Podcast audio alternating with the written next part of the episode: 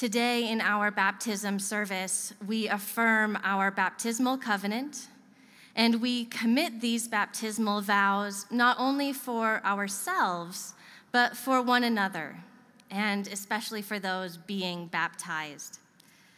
We'll read through that covenant in just a few moments, and I invite you to pay particular attention to what it is that we are making a vow of. Because our baptismal vows remind us of the inward reality that we belong to God and we are freed by faith. And we're challenged to bring this reality into our daily lives. Vows are not boxes to be checked off like meeting a spiritual to do list. Baptism sets an aspiration for the shape of our lives. This is the difference between a vow and a goal. A goal has an end point, a completion. Baptismal work is never done. It's not send me into the world in witness to your love. Check, did that. This is ongoing. Today, interestingly, is the anniversary of the signing of the Voting Rights Act. It's just a drop in the bucket of our history, a reminder that the work of peace, justice, and community is not done. New policy, checking a box of political change, did not mean consciousness change in our culture and we still face segregation and racism. Our human history progresses, and it will be the commitment to our baptismal vows that gives us the imagination to keep dreaming, the courage to strive for a better world. And the power of baptism in community is that this is not just your burden we all share in our Christian responsibility.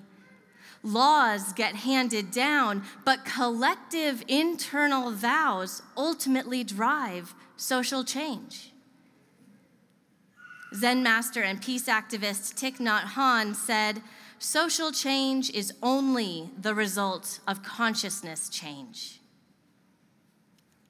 Dr. King was of a similar mind. The political or legal landscape alone will not bring about collective liberation. Freedom, Dr. King said, is won by a struggle against suffering. As long as there is suffering in this world, we will struggle against it.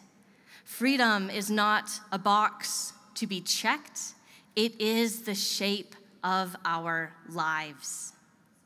And through our faith's baptismal imagination, we become free together. Freedom is our own transfiguration, our metamorphosis in which our inward reality of belonging to God manifests itself in our communal lives, where we are all free to be seen, known, and loved. Seen as God sees us, loved as God loves us, seeing as God sees, loving as God loves, without exception. The journeys that Jesus and Moses take to the mountaintops teaches us of the power of seeing and being seen as God sees. They teach us the fear and the courage involved it is scary to imagine the world through God's vision because it means the world needs to change. It means we need to change.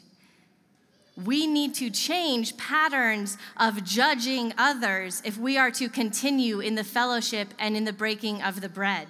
We need to change habits that participate in the destruction of the creatures of God. We need to change how we speak to our neighbor if we are to love them and respect their dignity. We need to change where our attention gets pulled if we are to stay drawn to the love of God. It takes courage to do baptismal work. And it's our commitment to our baptism that gives us the courage to climb to the mountaintop, to traverse the path of suffering.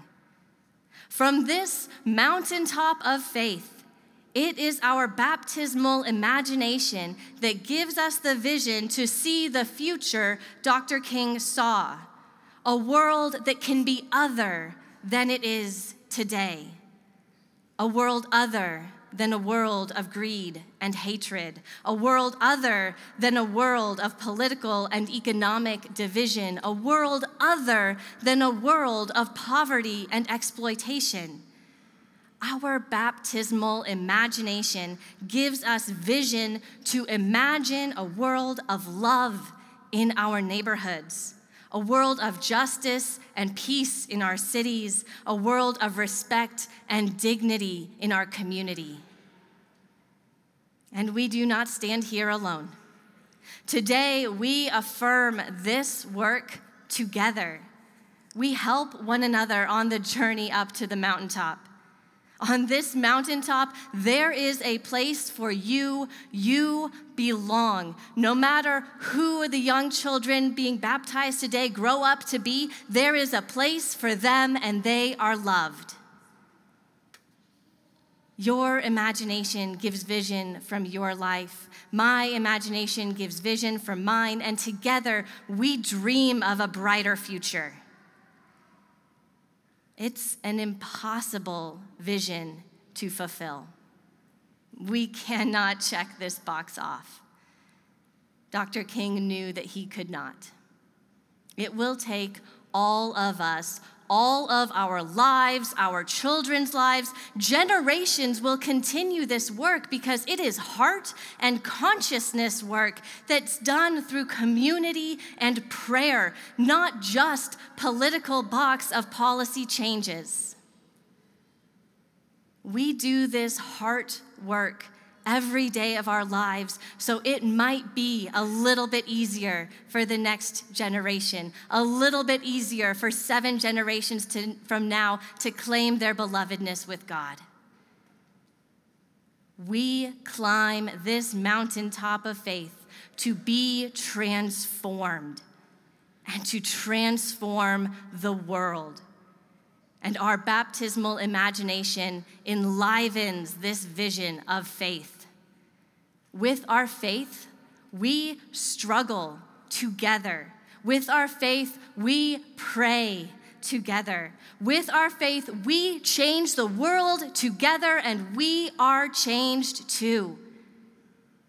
With this faith, King says, we will stand up for freedom together, knowing that one day we will be free.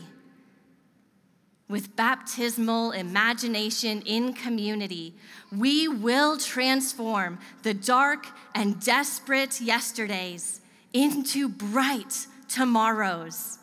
We will be lifted from fatigue and despair into hope, into love. Amen.